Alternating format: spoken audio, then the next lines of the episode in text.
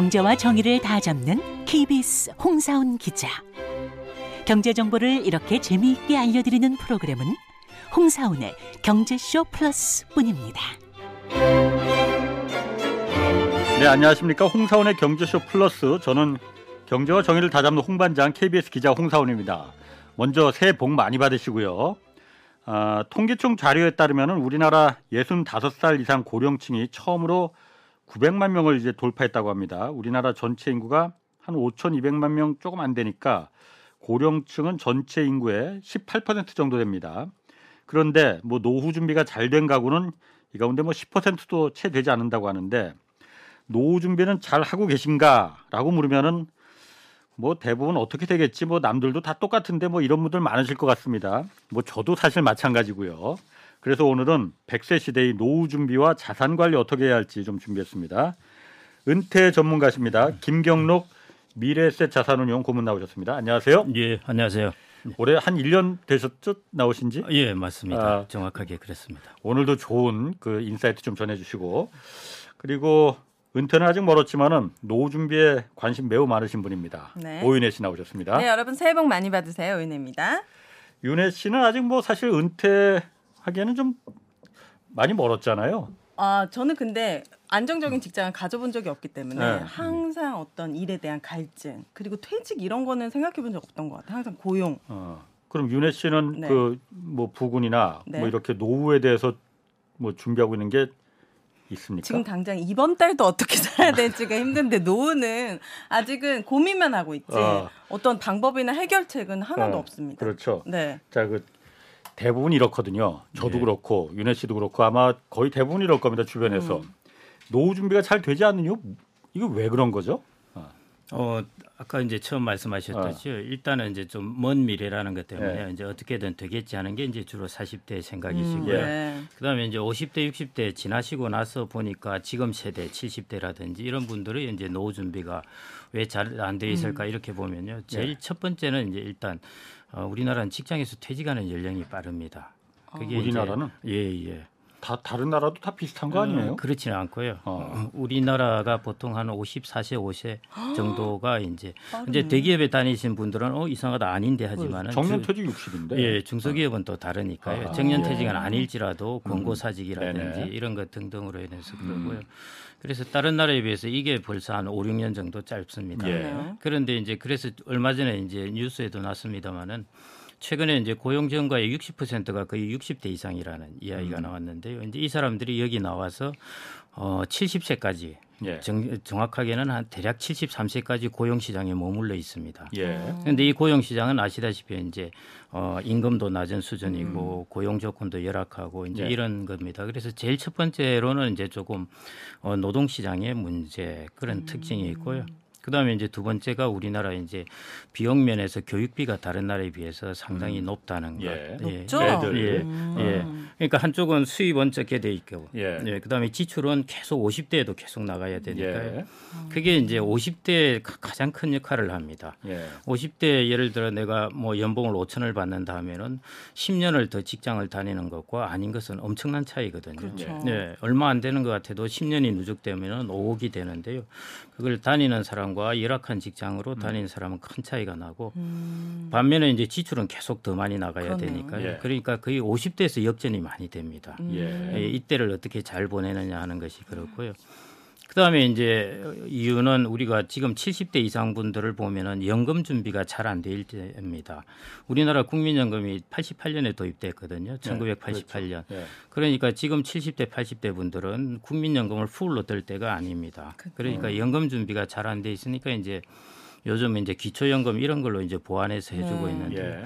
그래서 이제 연금 준비가 그 당시에는 연금 제도, 지금처럼 퇴직급여, 퇴직연금 제도가 되어 있던 때도 아니고 예. 퇴직금 제도가 되어 있다 보니까 중간중간 찾아서 써버리고 해서 축적이 안 돼 있고요. 국민연금 제도도 그때는 마련 안 돼 있고 하니까 음. 이런 것들이 이제 제일 큰 요소라고 볼 수 있습니다. 첫 번째 이제 조기 퇴직한다. 그다음에 두 번째 오십 대도 여전히 비용 지출이 많다, 많다. 예, 교육비 등등. 세 번째 이제 지금 어, 베이비 부모들은 좀 다른데 칠십 대 이상 되시는 분들은 이제 국민연금이라는 것이나 예. 사적연금 제도가 거의 준비가 안 되어 있었다. 음. 이게 이제 거의 대부분의 요인이라고 볼 수 있겠습니다. 음. 국민연금이 천구백팔십팔 년도 올림픽 할 때 도입됐군요. 예, 예, 그렇습니다. 음. 어. 그럼 저는 여기서 교육비 지출을 줄이고 예. 연금 준비를 하면 노후 준비를 할 수 있는 겁니까? 직 직장이 오래. 아 이제 직장이 오래. 예, 이거는 예, 제가 제 예. 의지대로 할 수 있는 거 아니에요? 아니요, 의지대로 할 수도 있습니다. 잘 써줘야지. 예, 예. 어느 정도 노력을 하시면 되는 부분인데요. 아, 그런 생각을 갖고 있는 거하고 아. 갖고 있지 않은 거하고 큰 차이가 나거든요. 맞습니다. 얼마 전에 말씀하셨습니다만 그 시작하 이전에 예. 아, 난 칠십 대까지도 일할 수 있을 것 같아요. 그러셨잖아요. 예. 저런 마음가짐하고 음. 예, 나는 뭐 육십 살 정도 되면 끝날 것 같아 하는 마음가짐 차이가 크다는 거죠. 그렇군요. 저는 그럼 백 살까지 일을 해본다는 예. 마음가짐으로 임해보겠습니다. 아, 시켜주는 사람이 있어야지 뭐 혼자 일하면 아, 뭐, 뭐. 아니, 아니, 교육비 지출이 예. 우리나라가 다른 나라보다 많이 높습니까? 많이 높습니다. 많이 그러니까 높죠. 예를 들면 뭐 뭐 두 배 막 이렇게 높습니까? 한 세 배 정도 높다고 봐요. 세 배요? 예, 예. 아, 기자님은 교육비 얼마나 지출하셨습니까? 아니, 저는 애들 그러니까 저는 미국에서도 잠깐 회사에서 연수를 그때 잠깐 어, 보내줘서 네. 예. 가봤었는데 제가 가장 부러웠던 게 그거였어요. 미국이 다른 건 제가 뭐 모르겠지만 그, 그 자연하고 음. 애들 교육은 마음껏 정말 뛰놀잖아요. 학교에 공교육이 예. 모든 걸 다 커버를 하거든. 음. 사교육이라는 게 거기 뭐 한국 사람들이나 유학생들 부모나 기레, 기러기 기레기랜다. 기러기 엄마들이나 그 사교육을 시키지. 아, 그래요? 미국 애들 그 사교육이라는 거 모르거든. 정말 그 시절에 체력을 기르는 마음껏 뛰놀거든요. 근데 한국에 보면은 사실 사교육비라는 게 소득에 절반은 아마 절반 가까이 나갈 거려. 저는 물론 안 그랬습니다만은 네. 애들 뭐 셋 이렇게 키우는 집은 소득에서 그 사교육비를 사교육이다. 감당하는 게 정말 만만치 않았었어요. 네, 평균적인 이제 자기 소득에서 교육비 지출이 우리나라가 대략 한 십오 퍼센트 조금 넘고요. 그게 아, 평균적이니까요. 아, 네. 그다음에 이제 해외 같은 경우 선진국들이 한 삼 퍼센트 이러니까 진짜 차이 많이 나네요. 예, 그렇게 되니까 이제 차이가 음. 물론 거기는 이제 소득이 많으니까 당연히 삼 퍼센트 해도 금액은 많긴 하지만 그럼에도 불구하고 우리나라 소득도 지금 많이 높거든요. 네. 그러니까 그럼에도. 우리나라가 꽤 많이 지출한다고 보시면 될 것 같고요. 네. 어, 방금 말씀하신 대로 미국 같은 경우에는 이제 사교육은 없지만 이제 그 사립학교와 공립학교 네, 물론 그건 예, 이 루틴에 따라서 아. 교육비 네. 차이는 좀 있습니다. 예, 예. 있는데 이제 유럽 같은 경우 이건 이제 공립학교를 택한다고 하면은 사실은 교육비가 상당히 이제 저렴하게 음, 다닐 수 있는 거고 네. 유럽은 이제 거의 교육비가 거의 어, 없으니까 음. 그렇게 본다면은 우리나라가 이제 교육비 지출이 많은 편이고 또 이제 보통 이십 대 넘어가면은 이제 독립해서 나가서 자기가 이제 돈을 벌고 그쵸. 하는데 우리나라는 어, 그런 부분은 덜 돼 있지 않습니까? 이제 아, 자녀들 음. 대학교까지 계속 등록금을 이제 부모들이 어, 대줘야 된다 이런 것 때문에 그래서 이제 오십 대 들어가서 지출 금액이 계속 유지되는 겁니다. 네.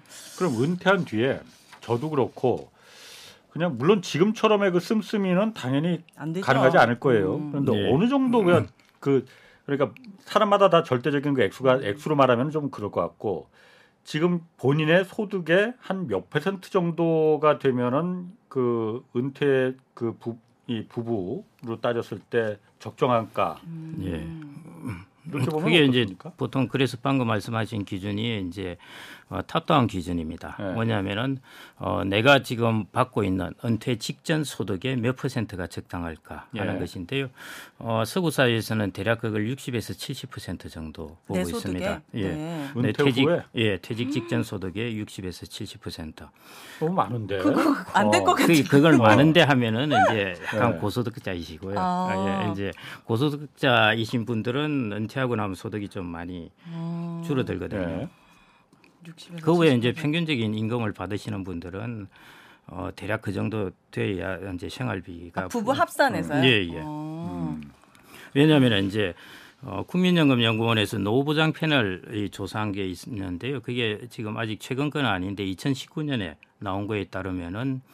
어, 전국 기준으로 해서 육십 대, 오십 대, 육십 대, 칠십 대 다 해서 평균적으로 부부 적정 생활비가 한 이백칠십만 원 정도 나옵니다. 아. 서울 지역이 삼백이십만 원 정도 네. 나오고요. 어, 그렇기 때문에 예를 들어 이게 우리가 육십 퍼센트라고 가정을 하면은 이게 소득으로 전환해 보면은 은퇴 직전 소득의 대충 그 정도 평균적으로 될 수 있는 수준이거든요. 음, 그렇네요. 예, 그래서 어, 이거는 이제 전체적으로 서울 지역의 평균이기 때문에 어, 금액을 어떻다 할 수는 없습니다만은 이 년 전 기준으로 한 서울 지역은 삼백이십만 원 정도. 음. 제가 이제 대기업이나 이런 데 가서 강의를 하면서 그 자리에서 이제 어, 생활비가 얼마 정도 들 것 같냐 이렇게 한번 네. 손을 들어서 물어보면은 대략 사백에서 오백 사이 정도로 음. 이야기합니다. 그러니까 대략 한 사백오십 정도 보면 될 것 같고요. 그는 네. 이제 대기업에 다니는 소득이 있는 사람들이 그 정도. 음. 그 다음에 서울 지역의 평균 수준은 대략 삼백이십 정도 네.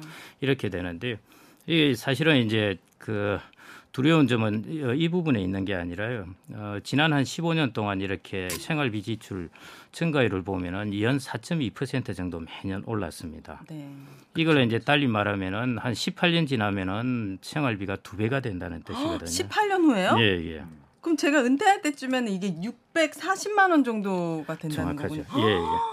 그래서 아까 이제 대기업 다니신 분들이 한 사백오십만 원 든다 그러면은 한 십오 년에서 십팔 년 정도 지나면은 구백만 원 정도가 된다는 거죠. 그래서 이게 어 생활비가 지금 현재 생활비를 이렇게 생각을 하고 계신데 한 십오 년, 이십 년 후에 생활비를 생각하시면서 자산 관리를 계획하셔야 되는 겁니다. 큰일 났네. 네, 그게 어, 어. 그 당시 이제 물가 상승률이 같은 기간에 연 한 이 점 일 퍼센트였는데요. 네. 생활비 상승률이 한 사 점 이 퍼센트 정도 됐거든요. 네. 대략적으로 생활비 상승률이 해외도 그렇고 대략 연 한 오 퍼센트 정도 오릅니다. 음. 그렇게 되면은 오 퍼센트 같으면 한 십오 년 정도 되면은 두 배가 된다는 뜻이거든요. 어. 네. 물가는 계속 오를 수밖에 없는 거죠. 시간이 지날수록. 뭐 많이 오르면 인플레이션이지만은 네. 이 퍼센트 정도는 매년 올라줘야만이 경제가 돌아가고 산업이 돌아가죠. 아 어. 그렇구나. 그러면 노후 자금으로 육백만 원을 제가 준비하려면 연금을 얼마큼을 들어야 이 매? 이거 너무 갑자기 겁나는데 이거 아, 백 세까지 이래. 방, 방금 그 좋은 질문이신데요. 네. 어, 당장 궁금하지 않습니까? 내가 육백만 원을 하려면 자산이 그러니까. 얼마 돼야 되는가? 그러니까요. 예.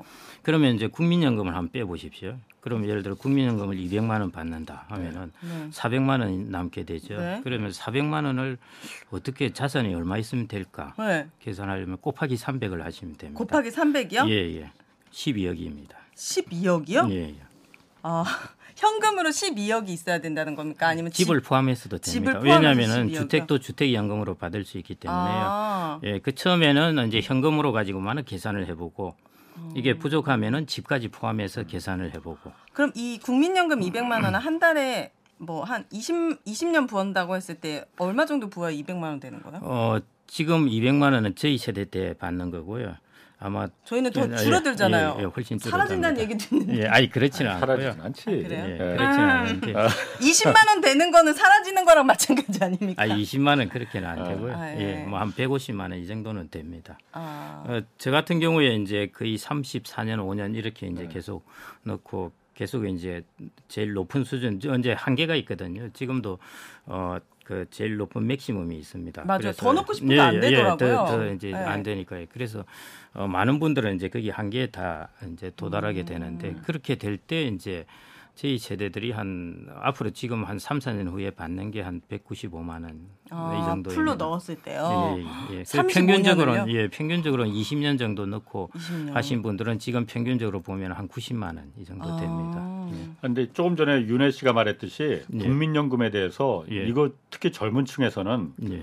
이거 정, 그 우리는 못 받는다. 맞아요. 왜냐하면 인구가 줄어들고 있고 예. 국민연금을 가입 그 불입할 수 있는 그 연령 연령층은 점점 이제 좀 줄어들고 네. 받는 계층은 더 많이 늘어나지 않느냐. 네. 그러니까 이거 차라리 안는 국민연금 가입 안 하는 게 그 음. 도움이다 이런 네. 생각 갖고 있는 네. 분들 많거든요. 네. 어떻습니까? 그러니까 일단은 국민연금은 의무 가입이니까요. 예. 뭐 자기가 어, 이민 가지 않는 이상은 음. 가입해야 되니까요. 예. 이제 그 부분은 옵션은 아닙니다. 예. 예. 그럼 옵션은 뭐냐면은 국민연금 제도를 어떻게 바꿀까 아. 하는 거에 이제 음. 정치적 과정에 참여해서 제도를 바꿔야 되는 거죠. 예. 그러면 이제 그 첫 번째 물음이 되는 과연 이게 어, 지속 가능할까? 음. 지속 불가능합니다. 그렇죠. 예, 예. 원래 음. 처음에 이게 천구백팔십팔 년도에 도입될 때는 예. 그 당시 군사 정권이 예. 정권에 정당성이 없었기 때문에 말도 안 되는 수익률을 국민연금에 이제 준 거거든요. 이제 어. 그때 수익률로서는 가능했습니다. 수명도. 예, 아, 예. 수명이나 이런 걸 예, 봐서는. 예, 그때는 음. 금리가 뭐 십오 퍼센트씩 이럴 때니까요. 아, 그때는 금리가 예, 십오 퍼센트였구나.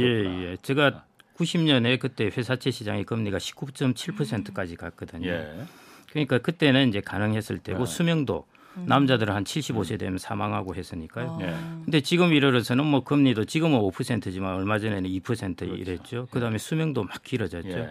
그러니까 이제 수명이 길어지니까 받는 액수가 많아지지 않습니까? 예. 그래서 국민연금을 받으면서 제일 수익성이 높으려면 제일 좋은 전략이 오래 사는 거란 이야기가 아. 그거거든요. 그러니까 장수가 되니까 많이 받는 거죠. 네. 그래서 이제 저희들 같은 경우에 조금 높은 소득층에 속하는 사람들이 음. 어, 자기가 이제 배율이라고 그러는데요. 자기가 불입한 것, 납입한 것하고 거기에다가 예금 이자를 더한 것. 예. 이렇게 한 것에 몇 배를 더 받느냐 하는 것이 음. 보통 배율이라고 그럽니다. 예. 예, 보통은 이제 저희들이 한 이 점 사 배 정도 받습니다. 음. 더 많이 이제 받는다는 거죠. 그다음에 이제 저소득층 같은 경우는 한 사 배, 네 배 정도 이렇게 예. 이제 받게 되는데요. 어, 그러니까 이게 아무래도 이제 장수나 그다음에 금리가 낮아지고 수익률도 낮아지니까 어, 지속 불가능한 상황에 음. 이르렀고요. 그거는 선진국들도 다 그렇게 경험을 했습니다. 그럼 배율을 바꿔야 된다는 겁니까? 그렇죠. 아. 이제 그게 이제 소위 말해 모수 개혁이라는 것인데요. 음. 더 내고 덜 받는다 하는 것이라든지 이런 것들이 이제 더 내고 덜 받는다. 예, 예. 지금 저희 세대한테 지금 더 내고 덜 받는다 이런 상황이 예, 올 수 예, 있겠죠. 예. 이제 지금 뭐 있는 분노하시네. 베이비, 베이비 부모 세대들은 이제 덜 받는다라든지 아. 이런 것들. 예를 들어 유럽 같은 경우나 이런 데는 제도 개혁을 한 것이 수명이 길어지면 평균 수명이 길어지면은 길어진 거에 안분 비례해서 연금액을 적게 받는 겁니다. 예. 그러니까 지금 액수로 총금액을 정해놓고 더 길어지면은 더 오랫동안 살면은 그럼 연금액을 조금씩 줄여나가자. 그럼 사람들이 네. 국민연금보다 국민연금은 최소로 놓고 그냥 기본 이제 이런 미래에셋이나 어, 사금 뭐 사금융이라고 하나요? 거기에 연금 연금이죠. 어, 사적 연금을 네. 넣는 거를 그럼 저 같은 세대는 음. 더 줄여. 할 수밖에 없는 거 아니에요. 아니요, 국민연금은 최고의 수익률은 국민연금이지. 일단은 이제 의, 의무가입이고요, 첫 번째. 네. 네. 그 다음에 이제 국민연금과 같은 이렇게 좋은 연금은 없습니다. 저기 국가를 어, 이게 뭐 국민연금을 선전하고자 하는 게 아니라요. 네.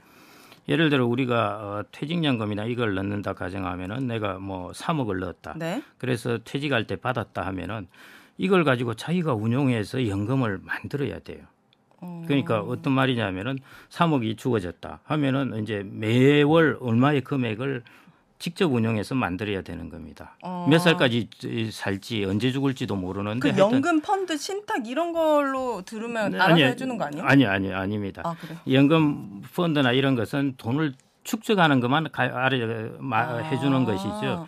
이걸 가지고 인출할 때 연금이 되는 것은 아닙니다. 그러니까 국민연금을 예를 들어볼게요. 네.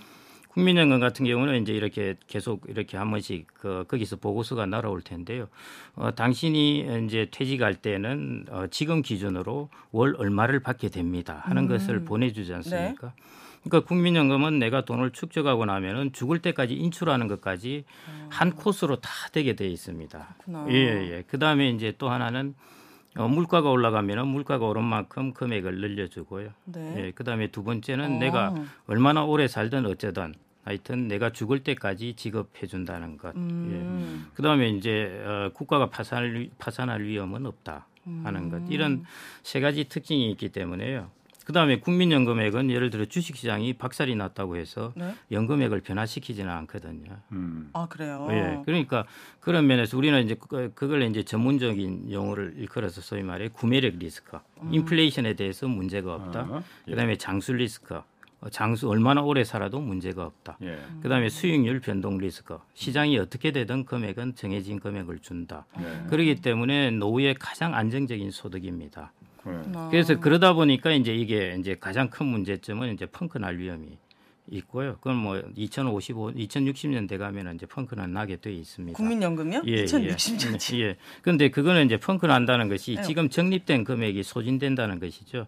이제 국가가 재정을 더 아. 적자를 보면서 이제 메워 넣어야 되는 가지고. 겁니다. 그래서 이제 어, 재정을 무한정 넣을 수는 없기 때문에 이제 그걸 개혁을 해서 재정에 넣는 부분을 최소한 줄이자는 것이거든요. 음. 그러려면 앞으로 받을 사람들도 좀 조정을 해야 되고, 네. 그 다음에 이제 어, 지금 사람도. 예 내는 사람들도 조금 보험료를 높이고 음. 받는 금액은 좀 적게 하고 이런 식으로 해서 이제 지속 가능한 제도로 만들어 가야 됩니다. 음. 이건 왜 아직도 안 하고 있습니까? 예, 그, 배율? 아, 그거 하고 배율? 있습니다. 이미 한번 고쳤고요. 아, 그래요? 예, 예, 조금 줄어들었습니까? 예, 예, 고쳤고 그걸 이제. 한번 고치려면 그게 표가 다 날아가는데 어떤 정권이 그러니까 이제 막 시작했으니까 사 년이나 남았으니까 그래서 제가 이제 그 국민연금에 대한 젊은 사람들이 가질 수 있는 옵션이라는 것은 내가 이걸 넣고 안 넣고의 옵션이 아닙니다. 이건 의무가입이기 때문에 해야 됩니다. 내가 이 제도를 내가 정치 과정에 잘 참여를 해서 연금 계획을 어떻게 잘 이루어가는가 하는 것. 오히려 그게 더 어, 해야 할 일이 아닌가 그렇게 그렇구나. 생각이 됩니다. 일본에는 이제 이런 이야기가 있거든요. 이게 어, 실버 민주주의라는 말이 나옵니다. 민주주의의 특징이 뭐겠습니까? 민주주의의 특징은 그렇죠. 과반수잖아요. 네. 예, 다수의 의견이죠. 그러니까 고령자가 많아지면 누구의 의견이 반영되겠습니까? 아, 아무래도 실버들의 예, 의견이. 그래서 그걸 실버 민주주의라고 그러거든요. 그래서 자꾸 이런 것들이 개혁이 잘 안 되는 것이죠. 그러면서 음. 재정 적자는 자꾸 쌓여가고 네. 그러니까 국가가 계속 지출을 하는 것이죠.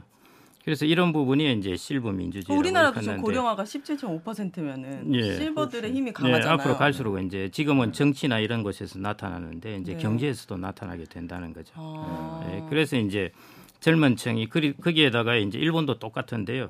어, 같은 숫자라도 투표 참여율이 높습니다. 아무래도 그렇죠. 예, 그러니까, 시간도 많으시고. 예, 그러니까 젊은 사람들보다 그런 게 더 네. 크다는 거죠. 그래서 젊은 사람들이 좀 정치 과정에 네. 더 적극적으로 참여를 해서 제도를 계획해야지. 야 이거 뭐 우리가 펑크 빵꾸 나니까 안 넣어야 된다. 안 할 수가 음. 없습니다. 이게 의무가입인데요. 이게 되게 좋은 점이 많았군요. 이렇게 구체적으로 말씀해 주시는 분이 없어가지고 네. 저희 엄마가 그냥 계속 국민연금 들어야 된다. 받아보시니까 음. 이게 너무 좋다는 거예요. 네, 근데 너무 좋다는 네. 말로는 별로 설득이 안 됐는데 사적 금융보다 네. 물가 상승률도 반영되고 네. 죽을 때까지 주고. 아니, 뉴스에 맨날 나오는 게 돈 많은 자산가들은 국민연금을 갖다가 더 한 푼이라도 십 원이라도 더 넣으려고 아, 계속 그래요? 올려요. 그렇군요. 맥시멈으로 최대로 끌어올립니다. 여러분들. 왜냐하면 수익률이 가장 좋거든. 네. 자, 그럼 이제 저만 해도 이제 얼마 안 했으면 이제 퇴직금 받는데 네. 퇴직금 받고 그러면은 예. 은퇴 후 그 노후 리스크 이거 많잖아요. 그러니까 네. 되게 퇴직금 받으면 그거 누가 그냥 살살 꼬드겨서 야 이거 수익률 좋은데 여기 넣으면은 금방 이거 그쵸, 그쵸. 어, 지금 퇴직하고서 삼백이십만 원 있어야 된다는데 어? 그러, 어, 네. 그거 하려면 지금 그거 불려놔야 된다. 돼. 리스크 많잖아요. 예. 리스크 어떤 걸 제일 조심해야 돼요? 어... 이게 좀 곤란한 질문인데요. 어. 이제 결국은 이제 그 가끔씩 고수익 위험 이런 것들이 많고요. 이제 젊은 육십 대는 덜 그러는데 칠십 대 조금 넘어가면은 이제 네. 어, 뭐 주식 이런 고수익이 아니라요. 예를 들어 얼마 전에 라임이라든지 옵티머스 이런 것들에 이제 많이 당하지 않습니까? 펀드. 음. 예, 펀드인데 사적 사모펀드 이러면서 아. 야 수익률 육 퍼센트 그렇지. 그때 이제 아. 금리 일 퍼센트 할 때 수익률 오 퍼센트 준다. 네, 그리고 네. 한 일 년 이 년 주는 거죠. 음. 거의 수익률을 이제 있는 돈을 빼 가지고 음. 주는 거죠. 거기에 이제 현혹돼서 처음에는 자기의 재산에 한 십 퍼센트를 갖다 넣다가 야 이거 좋네 해가지고 다. 어떤 분들은 그렇지. 거의 다 갖다 넣는 거죠. 네. 그러다가 이제 왕창 손해를 보시게 네. 되는데요. 그게 사실은 제일 큰 리스크입니다. 네. 네. 어디다 네. 투자하는 거야? 이렇게 네. 투자를 하는데 어, 투자를 이제 잘못 어, 현혹되어서 잘못하는 것이죠. 우리가 금융시장에 금과 옥조처럼 하여튼 철칙이 하나 있는데. 네. 예, 하여튼 공짜 점심은 절대 없답니다. 공짜 점심은 예, 없다. 예, 예. 그러니까 뭔가 높은 수익을 안정적으로 확정적으로 준다는 것은 예. 거의 불가능하다고 보시면 될 것 같습니다. 그렇군요. 거의 뭐 예, 백 년, 이백 년 역사상 그런 거는 꼭 나중에 터지게 돼 있습니다. 음. 그때 라임펀드 터졌을 때인가? 그때 예. 하도 그냥 그 피해를 본 서민들이 많으니까 그때, 그때 이제 금융위원장이 공짜 점심은 없다 해서 그 욕 많이 먹은 적이 있었어. 그때. 아, 그렇습니까? 아, 이제 제가 제가 이야기한 건 조금 다른, 다른 저는 이제 그런데 하시지 말라고 네. 그러시는 거고요. 그 이제 고수익 리스크 이런 것도 종종 요즘 플래카드에 안 붙어 있는데 동네 가시다 보면은 어디에 이제 분양하고 나서 뭐 십 퍼센트 보장합니다 이런 아~ 것들 나오잖아요. 네. 그때 금리 이 퍼센트 이러고 할 때요. 어, 맞아, 근데 이제 맞아. 그 말은 맞을 수가 있는데요. 십 퍼센트 보장하는 주체가 누군가를 아무도 안 써놨잖아요. 네. 국가가 보장하면 당연히 해야죠. 예. 그런데 그거는 신용도도 엉망인 사람이 십 퍼센트 보장한다고 믿을만 하겠습니까? 음, 아, 그렇죠. 그냥 파산하면 또 다 사라지니까. 네, 그렇죠. 예. 그래서 그런 이런저런 부분에 고수익의 미끼가 참 많습니다. 저는 어, 고령자들이 안 그런 줄 알았는데요. 네. 생각보다 돈을 거기 왕창 갖다 넣으시는 분들이 있더라고요. 음, 그러면 이사, 이렇게 원금 이렇게 한꺼번에 받으시는 거잖아요. 퇴직금은. 큰 돈, 음, 목돈을. 그런, 어, 그렇죠. 그런 사람들은 좀 안정적으로 이 자산을 갖 지키고 이렇게 쓰려면 맞습니다. 어떻게 해야 돼? 그래서 그러니까? 이제 어, 그런 부분을 이제 고수익의 유혹에 특히 이제 좀 조심하셔야 되고요. 네. 예.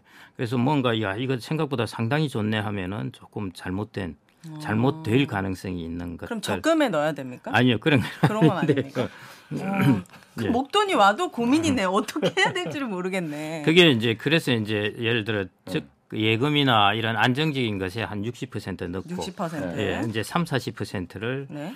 이제 부동산 자산이나 부동산. 어, 예, 주식 자산이나 투자 자산에 넣는 것. 아, 분배해서. 이렇게 이제 잘 분산을 하는 것. 이제 음. 그게 필요합니다. 그게 이제 그런 이유가 제일 중요한 이유가 뭐냐면요. 어, 물가가 오르게 되면은 제일 타격을 받는 사람이 청년이겠습니까? 고령층이겠습니까? 고령층이요. 아유, 이유가 뭐 때문입니까?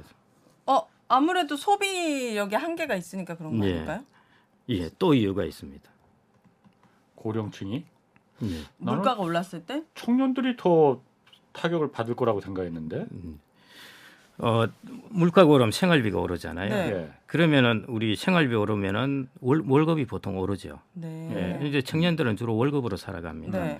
그러니까 물가가 오르더라도 상당 부분 월급으로 커버가 돼요. 그렇죠. 예. 노가다라도 뛰고. 예. 근데 고령층은 월급이 없죠. 근로소득이. 예. 그렇기 때문에 자기가 가지고 있는 금융자산의 수익률로 그걸 메꿔 나가야 네. 됩니다. 예. 그러니까 금융자산 수익률이 물가 상승률보다는 높아야 된다는 것이죠. 아... 그게 그래서 이제 고령층이 물가에 제일 취약하다는 이유가 가장 큰 소득이 보통 근로소득인데요. 음... 근로소득이 없으니까 물가를 커버해 줄 만한 게 없습니다. 맞아요. 네. 그래서 이제 어, 그 인생의 오후라 그럴까요? 은퇴 후에, 퇴직 후에 자산 관리가 중요해진 이유가 그런 것이고요. 그래서 예를 들어 우리가 예금을 이제 가지고 있다. 지금은 예금 금리가 오 퍼센트가 넘으니까 지금은 이야기는 다른데요. 이거 또 떨어질 겁니다. 음. 이제 또 떨어지게 되면은 이제 우리가 예금 금리를 예를 들어 뭐 한 삼 퍼센트 이렇게 예금 금리를 받게 된다. 네. 이렇게 가정을 하면요. 물가 상승률도 삼 퍼센트다. 이러면은 실질적으로 이자를 떼고 나면은 내 예, 이자 실질 금액은 마이너스입니다. 그보다 더 무서운 게 뭐냐면은 한 십 년 지나고 나면요. 원금은 그대로 받잖아요. 음. 일억 원의 예금을 넣으면은 십 년 뒤에도 일억 원을 그대로 받잖아요. 아, 그렇죠. 십 년 뒤에 그 물가가 이, 오르죠. 그 일억이 예. 일억이 아니구나. 그렇죠. 예, 그게 삼 퍼센트씩 오르면은 원금 가치가 한 칠십사 퍼센트 정도 남거든요. 그러니까 네. 자기는 모르고 있는데 한 십 년 지나면서 자기의 자산이 칠천사백만 원 예, 손해를 보게 되는 네. 셈인 거죠. 적금도 답이 아니니까 예. 어떻게? 그러니까 적금이 물가 상승률보다 높으면 괜찮습니다. 괜찮지만 예. 그런데 그렇지 않고 물가 상승률도 못 따라가게 되면은 그럼 자기 돈으로 이제 깔아먹게 되는 것이거든요. 음. 그래서 이제 결국 그러면은 어떤 자산을 하죠? 다는 아니지만은 네. 일정 부분 가져야 되냐면은. 시간이 갈수록 원금의 가치가 올라가는 자산을 가져야 뭐가 됩니다. 있죠? 예금은 그게 해당되겠습니까? 안 될 것 그렇죠. 같은데. 그렇죠. 그게 이제 절대 예금은 백 년 가지고 있어도 원금을 안 돼, 받는 안 돼, 안 돼. 것이고요. 그게 이제 예를 들어 부동산 오십 년 가지고 있으면 원금의 가치가 오르겠습니까? 오를 것 같아요. 서울, 예. 서울에. 그래서 그게 그게 해당되는 아, 거죠. 부동산. 예. 우리나라 주가 지수를 한 오십 년 가지고 있으면 지금보다 어, 오르, 오르죠. 네. 물가만큼 오르겠죠. 네. 그래서 그런 걸 일컬어서 자본이라고 말하거든요. 네. 주식 자본.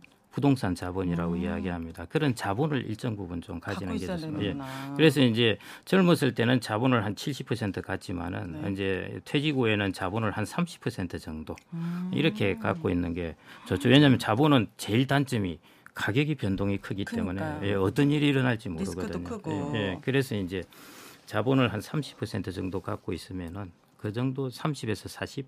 이 정도 같으면은 이제 물가 상승을 좀 음. 커버할 수가 있습니다. 네. 그 잘 모르니까 그래서 요즘은 신탁도 많이 한다고 그러던데 그 자기 그 노후 자산 관련해서 예예 예. 예. 그 이제 방금 말씀하신 딱 그대로인데 잘 네. 모르기 때문에 그리고 그렇죠. 내가 어, 구체적으로 막 관리하기가 어렵기 어렵죠. 때문에 신탁이라는 것은 결국 위탁자면은 제가 위탁자가 될 거고요. 이제 예.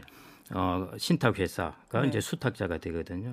그래서 어, 신탁 계획을 자기들이 이제 필요에 따라서 다 맺으면 됩니다. 어. 예를 들어 우리가 유언 대용 신탁이라는 것은 내가 어, 유언장을 남기지 않더라도 신탁계약의 유언에 관한 내용을 다 집어넣어 놓으면은요, 어. 운용을 해서 내, 나한테 얼마씩 이제 돈을 주기로 약정을 하거든요. 그러면 거기서 이제 어떤 자산의 운용을 합니다. 운용을 음. 해서 나한테 월급처럼 이제 돈을 주고, 혹시 내가 갑작스럽게 사망하게 되면은 그걸 이제 음. 어, 예, 상속을 해주고 하는 것이 음. 이제 유언 대형 신탁이라고도 있고요. 어. 그 다음에 이제 재산 신탁이라는 것은 내가 가지고 있는 부동산이 있는데, 야, 이거 부동산 관리하기 나이 들어서 좀 귀찮고 힘들어 하면은 그걸 이제 신탁 계약을 해서 음. 이 부동산을 좀 관리해 달라고 이제 내용을 적는 거죠. 어떻게 어떻게 해서 관리를 해 달라고 하면은, 그러면 이제 관리를 해서 임대료를 나한테 주고 하는 그런 계약들을 맺을 수가 이게 다 있습니다. 금액이 최소 금액이 있습니까? 최소 금액은 뭐 거기에 따라 다르긴 할 텐데요. 네. 뭐 최소 금액이라고 하면은 정해진 것은 없는데 아무래도 얼마 이상은 돼야 되겠죠. 예. 그러더라고. 예. 이렇게 관리해 주는 예. 건 다들. 예. 왜냐하면 이 이전에는 불특정 금전 신탁으로 있었는데 그게 이제 없애버렸어요. 불특정 금전 신탁은 펀드처럼 돈을 적게 다 내더라도 돈을 모아서 합동해서 관리를 해줄 수 있는 게 불특정 금전 신탁이라고 있었는데요. 음. 이건 펀드나 똑같아서 이제 없애버렸습니다. 그래서 이제 특정 금전 신탁이라고 해서 일대일로 계약을 다 맺어야 됩니다. 네. 그러니까 이제 금액이 뭐 예를 들어 어, 내가 오천만 원밖에 없는데 이것 좀 네. 분산해 이러면 아, 또 안 될 거 네. 아닙니까? 왜 웃으시죠? 아니, 아니요. 요즘 신탁이 아니 아니 신탁금이 오천만 원을 넘으시나 보군요. 아니 아닙니다. 신탁은 얼마든지 계약을 아, 할 수 예, 할 수 있습니다. 그래서 은행은 다양하게 예를 들어 뭐 은행은 이티에프 같은 경우는 어, 거래를 못 하게 돼 있거든요. 어. 예, 증권사만 거래를 할 수 있으니까 주식이기 때문에. 그런 것도 이제 은행이 신탁 계약을 통해서 이티에프를 여기 넣어서 네. 신탁을 팔아서 이제 하기도 합니다. 수수료 주고 나면 얼마 안 남는 거 아닙니까? 아니, 이런 것은 뭐 이티에프 그러게. 이런 건 수수료 그렇게 아, 없고요. 그런 거 말고 이제 방금 말했던 것처럼 이런 재산 신탁 내가 부동산을 아, 맡긴다든지 네. 그때 수수료 예, 그런 건 당연히 이제 수수료를 음. 내야 되는 것이고요. 그래서 이제 내가 자산을 관리하던 것을 자산을 이제 신탁 계약을 통해서 맡기는 방식 아. 예, 이런 쪽을 이제 좀 어, 돈이 많은 사람들은 돈이 어, 많은 부동산도 사람들. 좀 있는 사람들. 이거 뭐 거의 한 십억 이상씩 되는 사람들이 거죠. 뭐 부동산은 뭐 그거보다 더 클 수도 있을 거고요. 네. 신탁해서 맡기는 경우에도 원금을 날릴 수도 있, 있는 거죠. 그거는 계약에 따라 다릅니다. 아, 예, 어떻게 운영을 해주세요. 이런 것들이 다 계약에 다 하나하나 그렇겠네요. 들어가게 됩니다. 아, 그럼 원금을 예를 들어 보장받는 경우에는 좀 그 수익률이 좀 낮을 거고. 당연히 그렇죠. 아. 예, 예. 그래서 정말 어, 위탁자. 예, 예, 이제 선호에 따라서 그 시, 수탁자는 신탁 행위를 하게 됩니다. 음. 예. 그래서 계약서들이 이제 다 있는 것이고요. 아, 예. 수익률이 좀 낮으면 원금이 보장이 되겠죠. 수익률이 예, 높으면 예, 또 안 예, 되고. 예. 그래서 전체 이제 이런 신탁 잔고가 불과 한 사 년 전에는 사, 오 년 전에는 한 칠백조, 칠백칠십조 하다가 지금 거의 한 천백조까지 이제 증가했는데 예. 아. 예, 앞으로도 이제 아까 고령 사회 말씀하셨잖아요. 이제 고령 사회가 되면 이런 부분이 또 많아지고요. 음. 지금은 아직 베이비 부모가 이제 초기 고령자들이잖아요. 오십팔년생들 이런 사람들. 네. 우리나라 이제 오십오년생부터 시작은 됐는데 오십팔년 개띠가 숫자가 확 늘어났거든요. 그래서 음. 베이비 부모 하면 딱 떠오르는 게 이제 오십팔년 그렇죠. 개띠입니다. 네. 예. 이, 어, 지금 해봐야 우리나라 나이로 이제 육십오세 정도이죠. 음. 오십팔년 개띠가.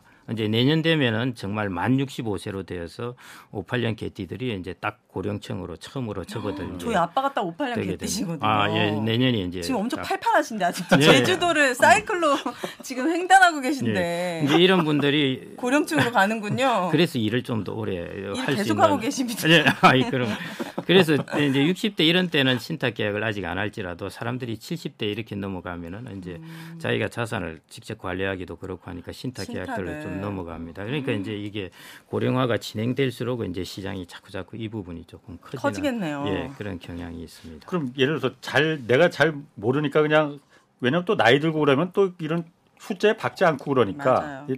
그냥 큰 돈 목돈 날릴까봐 신탁을 맡기는 경우가 좋을 것 같은데 예. 예를 들어서 어떤 경우에 그러면 그 신탁을 맡기는 게 더 유리한지 그러니까 예를 들어서 뭐 이런 그 고금리 시장 인플레 시대는 네. 신탁을 맡기는 게 더 낫지. 네. 뭐 이런 것도 있습니까? 예, 지금은 이제 주로 신탁을 맡기는 게 이제 재산 신탁에 해당되는 자기의 무슨 부동산이라든지 음. 이런 것 관리들 이제 하는 것들. 그다음에 이제 그 유언 관련된 것들, 유언. 예, 예, 이런 거하고 결합된 것들. 그다음 자기가 이제 재산이 아주 큰 재산을 가지고 있을 때요, 예, 이걸 이제 어, 전, 전반적으로 통으로 관리를 해주는 것이죠. 예, 예. 이런 쪽을 이제 많이 아. 하게 되는 거고요. 그런데 이제 그렇게 많지 않은 자산일 경우에는 뭐 어, 그냥 뭐 직접 관리를 하셔도 크게. 뭐, 저는 뭐 큰 재산도 아니고 유언 남길 때도 아직 멀었으니까 아. 뭐 그냥, 어, 개인적으로 하는 게 낫겠다.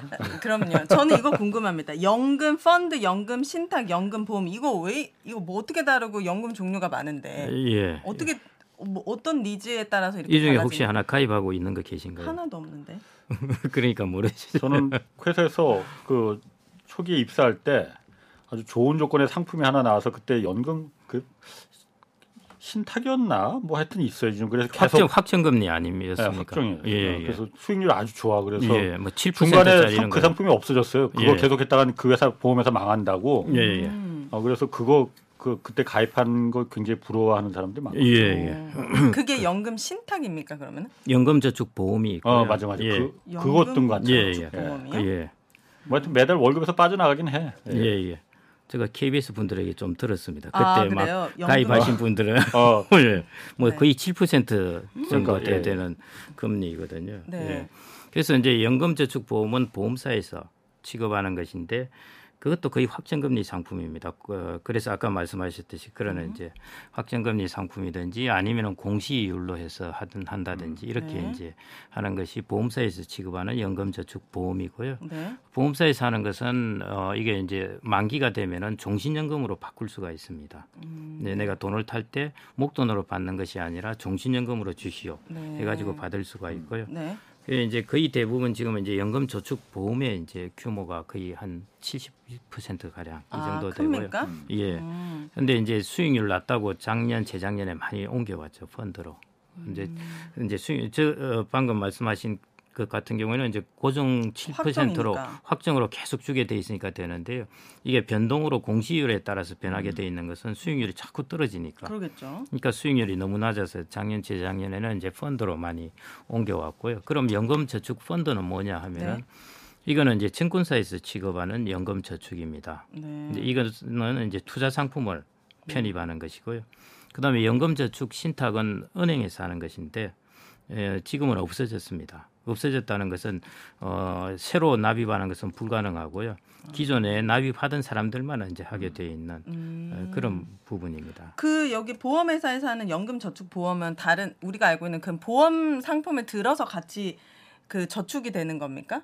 음. 이게 그 증권사에서 아니요, 하는 연금 저축 상품입니다. 그냥 저축만 되는 예, 거예요? 예예, 예, 저축 어, 상품. 이거 단점은 뭐예요? 수수료가 높습니까? 아니요, 수수료 그런 부분은 없고요. 단점은 그 이제 그 이율의 공시율에 따라서 움직이니까 말 그대로 금리가 낮으면 이것도 낮게 됩니다. 아, 변동성이었을 예, 경우에 예, 예, 금리가. 예, 그래서 최근에 한 오, 육 년 동안에 이제 저금리가 음. 쭉 되면서 이제 해약이 많이 늘어난 이유 중에 하나가 수익률이 같이 낮아지니까요. 아. 예, 그래서 공시이율을 보통 정해놓고 합니다. 그 이전에는 이제 장기 확정금리를 해서 판 상품도 있기는 했는데 가끔 있긴 했습니다. 요즘 없겠죠. 요즘 없습니다. 예, 요즘 다 공시이율로 합니다. 음. 예. 은퇴하고 나서 사실 뭐 일을 계속 하는 게 가장 확실한 그 노후 대책이잖아요. 예, 예. 뭐 그런데 그 일을 한다는 게 뭐 그렇게 쉬운 일은 아니고 맞아요. 뭐 쉬운 건 아니죠 사실. 음. 저, 저도 사실은 원래 이제 퇴직하고 나서 기자는 그만하고 이제 가수 하려고 했었는데 노래 잘하니까. 네. 아 너무 죄송합니다 여러분. 여러분 유튜브 보셨잖아요. 제 마음 아시죠? 그, 저희가 공개 방송을 했는데 그래서 네. 제가 뭐 노래 한번 했는데 네. 저는 제가 노래 잘하는 줄 알았는데 기자가 천직이구나를 어, 다시 한번 확인했습니다. 가수하면 안 될 것 같더라고요 저는. 네, 네. 은퇴하고 창업하는 경우도 음, 많이 있어요. 많아요. 예. 망하는 경우 저 주변에서 정말 많이 아, 봤거든요. 예. 그래서 절대로 은퇴하고 나서 뭐 창업하면 안 되겠다. 예. 몸도 뭐 고생하고 음. 돈도 버리고.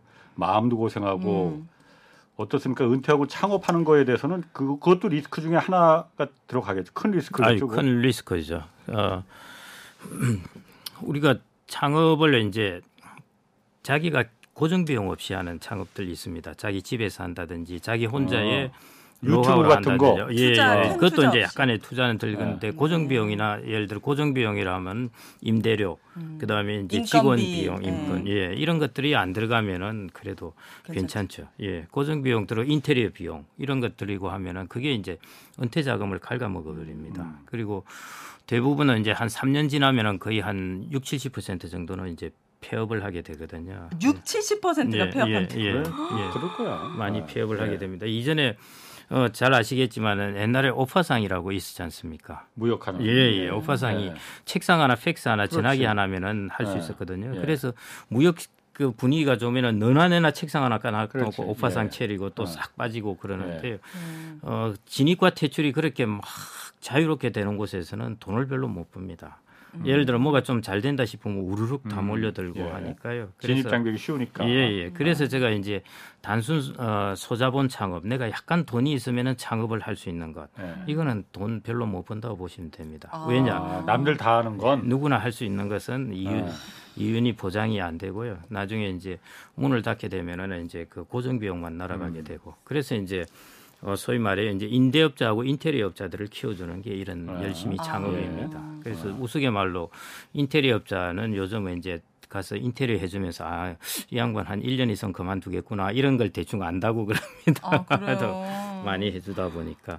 그런데 요즘은 이제 이런 것들이 좀 줄었습니다. 네. 예, 한때는 이제 이 위험성이 하도 많이 이야기가 되었어요. 음. 좀 줄기는 했는데요. 어, 여전히 뭐 그래도 사람은 미국도 마찬가지고 미국도 중소기업이 창업하면은 생존율이 삼십 퍼센트가 안 된다고 그럽니다. 그럼에도 불구하고 왜 하느냐? 왜 하겠습니까? 어, 또 방법이 없잖아요. 돈은 벌어야겠고. 아닙니다. 또 나는 어. 성공하겠지. 아, 아, 나는 그렇지. 위험한데 지금 우리 홍 기자님. 나는 치킨집 괜찮을 예. 거야. 이거 예. 느낌이 있거든요. 보통 나 하마터 가수 할 뻔했어. 예. 확률적으로는 서바이벌 한 사람이 삼십 퍼센트밖에 안 된다 하더라도 아. 예. 그 사람들한테 물어보면은 자기는 성공하겠다고 생각한 사람이 아, 칠, 팔십 퍼센트가 맞아, 된다는 맞아. 겁니다. 예.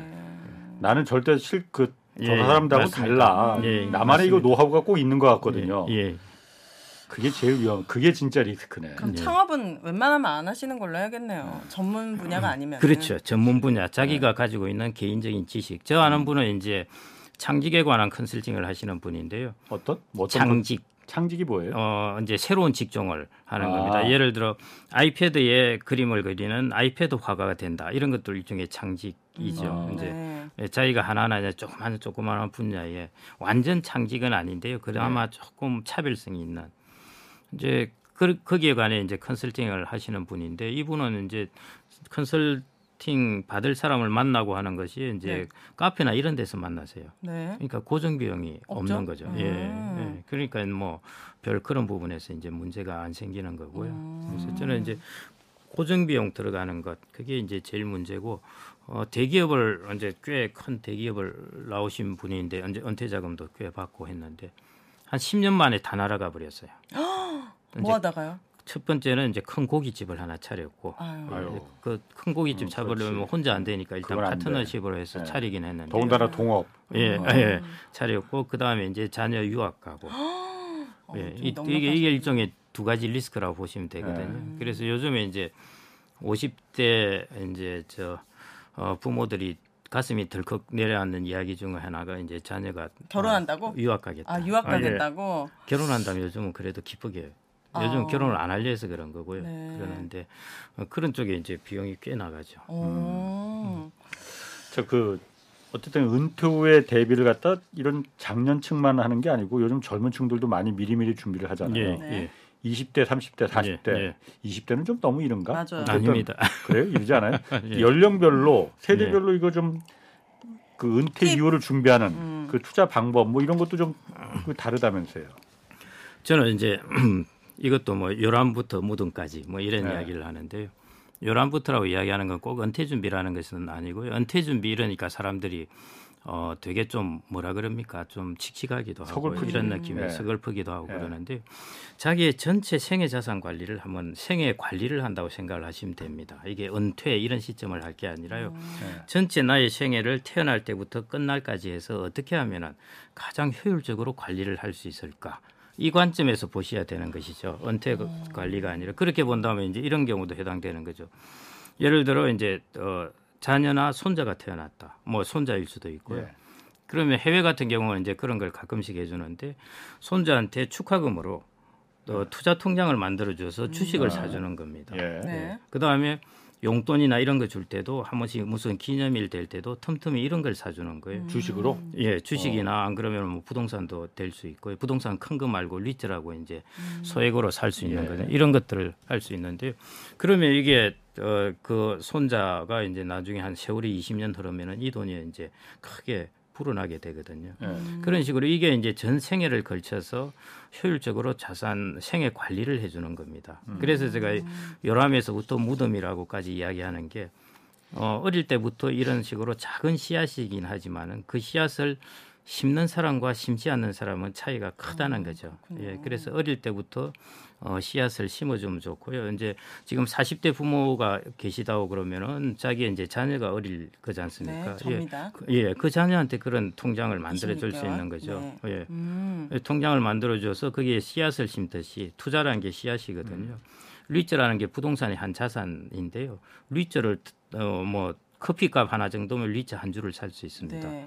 예, 그런 식으로 이제 하나하나 사가지고 차곡차곡 채워주는 것. 음. 그래서 이제 씨앗을 심어주는 것이죠. 그 나중에 한 이십 년 되면 이제 참나무로 자라든지 그렇게 음. 되겠죠. 음. 그렇게 이제 그게 이제 생애 나의 관리를 효율적으로 하는 것입니다. 현명하게. 예, 그래서 그래서 처음부터 그냥 어, 유대인들은 이제 성인식 할 때 그런 걸 하지 않습니까? 성인식 할 때 이제 여기저기서 친척들이 돈을 주어서 하면은 이 돈을 가지고 이제 돈을 굴려봐라는 것이죠. 음. 유대인들은 이제 생각의 습관이 어릴 때 부터 잡혀 있는 것이 돈은 모으는 것이 아니라 굴리는 것이다. 음. 이렇게 습관이 잡혀 있습니다. 네. 우리나라 사람들은 돈은 모으는 것이라고 예. 보죠. 예금이나 적금으로 맞아요. 통장에 차곡차곡 쌓는다.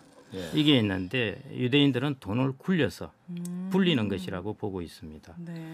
그래서 그런 것들이 이제 초기 때부터 시작해서 어떻게 내가 어떤 씨앗을 심어주느냐 하는 음. 것이 사실은 중요하죠. 네.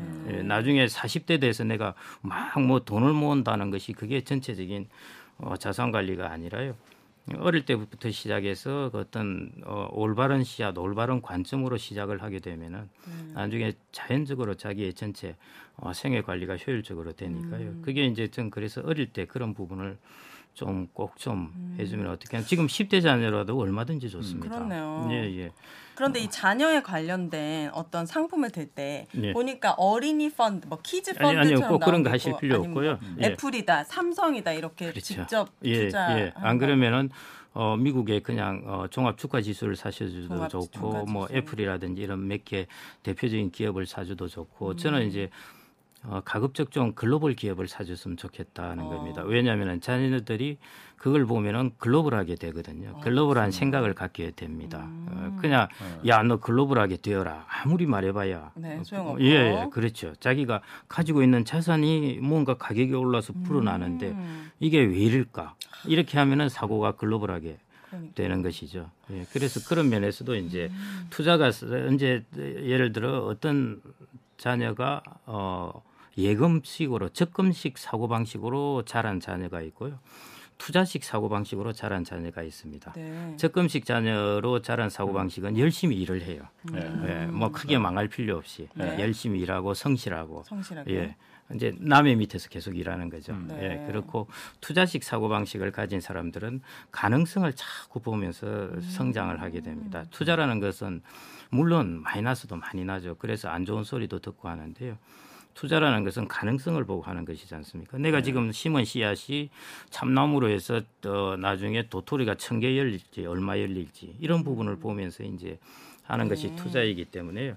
그런 이제 투자식 관점을 가지고 자녀들을 전 자꾸 그렇게 좀 이렇게 음. 어, 자녀들이 성장했으면 하는 것이거든요. 아, 제가 음. 이거 두 번이나 가서 빠꾸 맞았거든요. 증권사에 우리 아이들.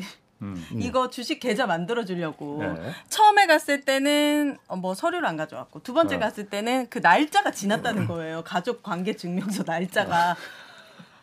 허술하다, 허술해. 진짜 너무 이게 십, 이게 요즘에 그런 그게 예. 좀 보안이 강화돼가지고 예. 아이들과 한번 만들려면요 자료 예. 이만큼 가져가야 돼요 서류를. 오. 여러분들은 저처럼 헛걸음하지 마시고 오. 잘 챙겨가시기 예. 바랍니다. 그게 성인만 되면은 온라인에서 다 자동적으로 되는데 찾아갈 필요도 없는데 부모가 예. 대신에 이제 예. 뭔가 증명이 되어야 되니까 그런데요. 그래도 한번 개설해 놓으시면은 두고두고 쓰실 맞아요. 수가 있으니까요. 그 한 번은 계속 실패하고 있, 예. 있지만. 그래서 이제 저거는 이제 어릴 때부터 음. 시작하는 것이 노후 준비가 아니. 아니라는 것이죠. 꼭 노후가 아니라 자기의 전 생애를 효율적으로 만드는 것입니다. 음. 그래서 어릴 때부터 시작하는 게 좋고요. 그래서 이십 대도 그런 관점을 가지고 있어야 가지고. 돼요. 예. 음. 제가 어디 여대에 이제 강의를 하러 가는데 저는 사실은 이것도 제 선입견일 수 있는데요. 야, 여대에 왔으니까 이게 투자에 얼마나 관심을 가질까. 아우, 요즘 여성분들이 그렇죠. 더 야무져요. 예, 제가 뭐 의외로 진짜 많이 네. 와가지고 그래서 그런 변화는 저는 참 좋은 것이라고 보고 있고요. 그래서 음. 어, 자꾸 관점을 좀 그러니까 이십 대는 음. 예를 들어 뭐 어, 그런 식으로 차곡차곡 투자적으로 관점을 적금 가지고 대신에 예. 어, 좋은 기업. 예, 예. 네. 그다음에 이제 사십 대, 오십 대 가면 달라지겠죠. 그런데 이제 음. 자산 관리가 진짜로 어려운 것은 육십 대 이후입니다. 그렇죠. 예, 사십 대, 그렇지. 오십 대까지는 네. 열심히 일하면 돼요. 어, 열심히 예, 예, 열심히 네. 일하고 집 사고. 네. 자녀 교육시키고 이 정도 같으면은 그다음에 퇴직연금은 자기가 자동적으로 쌓이게 되고 네. 국민연금도 자동적으로 쌓이게 되고 네. 그런데 퇴직을 하게 되면은 이 모든 거를 자기가 다 해야 돼요. 네. 이제 근로소득은 없는데 자기가 모아둔 금융자산에서 자기가 소득을 만들어내야 됩니다. 그러니까요. 이게 이제 사실은 어려워. 자산 관리가 더 어려운 부분이 바로 이제 육십 대 이후에 인출을 하기 시작할 때입니다. 음. 예. 예, 그때가 정말 테크닉이 예. 필요할 때고 음. 왜냐하면 언제까지 살지 모르죠. 그럼 도대체 몇 년까지 도대체가 내가 음. 계획을 해야 될까? 뭐 이런 여러 가지 문제가 생깁니다. 음. 그래서 의외로 자산을 축적할 때보다는요, 자산을 인출할 때 더 많은 리스크가 있고 더 많은 테크닉이 좀 필요합니다. 필요하다. 예, 그래서 전체 제가 그래서 영세부터 무등까지 이렇게 음. 자산 관리는 다 필요하다고 하는 이유가 이제 어, 이런 이유가 음. 좀 있습니다. 앞으로 그 세계 경제 그 트렌드가 고령화와 어, 기술 혁신이 될 것이다 이렇게 얘기하셨더라고요. 그 예, 제가 어떻게 예. 기고해 보니까 그 어떤 의미입니까? 어, 저는 이 두 트렌드가 적어도 한 삼, 사십 년 예. 고령화 트렌드는 앞으로 한 칠십 년은 갑니다. 네. 진짜 어, 저는 울트라 메가 트렌드라고 그러는데요. 음. 그, 재밌는 게 이제 어, 올해 구월 달에 세계 인구가 팔십억 명을 넘었습니다. 예. 우리나라는 계속 줄고 있는데 세계 예. 인구는 늘고 있군요. 예. 어디에서 많이 늘어나겠습니까? 아무래도 후진 동남아, 후진국, 아프리카, 예, 예. 아프리카. 예. 아, 네. 네, 아프리카 인구가 제일 많이 일단 늘어날 걸로 보고 있습니다. 예. 네. 그 한 십오 년 정도 지나면 이제 구십억 명 오, 되고요. 더 늘어납니까? 계속? 네, 그래서 아, 네. 어, 거의 피크를 백억 명으로 봅니다. 네. 그런데 이제 세계 인구가 이렇게 계속 증가하는데 어, 사람들은 이제 아 그래서 젊은 층이 많이 늘어날 거다 하는데요. 사실은 젊은 층도 늘어나는데 그게 주로 저개발국에서 많이 늘어나요. 아까처럼 음. 아프리카, 중동, 음. 동남아, 그다음에 인도 뭐 이런 곳이니까요. 그러면은 고소득 쪽에 그건 보면은 고령자들 선진국입니다. 그렇네요. 예, 그렇게 보면은 인구가 막 젊은 사람이 늘어나더라도 시장은 생각보다 크지는 않고요. 오히려 이제 고령. 지금 베이비 부모들 이후에 이 소득을 많이 가진 선진국의 음. 고령자들 이 사람들이 앞으로 부를 갖고 있기 때문에 네. 이 숫자가 많아지고 음. 예, 그래서 이 시장이 이제 앞으로 커질 거라고 고령화 관련된 예, 산업 뭐, 그러면 이제 기술 혁명하고는 이제 뭔 관계가 되느냐 하는데 어, 이게 이제 바이오라든지 헬스케어 그 외에 음. 로봇이라든지 다양한 기술들이 음. 네. 이 고령자들하고 많이 연관이 그렇네요. 되어 있습니다. 예, 그래서 이제 한쪽에서는 사 차 산업혁명 기술이 어마어마하게 이제 기술 혁신이 이루어지고 있지 않습니까? 그 말은 한마디로 질 좋은 제품과 가격 싼 제품이 나온다는 것입니다. 음. 그 다음에 한쪽으로는 이제 고령자들이 이제 쭉 숫자가 증가하면서 이 사람들이 이 제품에 대한 수요를 하게 되거든요. 음. 그래서 이제 그래서 이 두 트렌드와 함께 이제 신기술 혁명에 해당되는 수요가 증가하는데요. 그 중에 저는 뭐 그래서 유망하게 보는 분야는 어, 바이오하고 디지털 헬스케어 이 아, 정도가 그러는 게 예, 예. 디지털 헬스케어.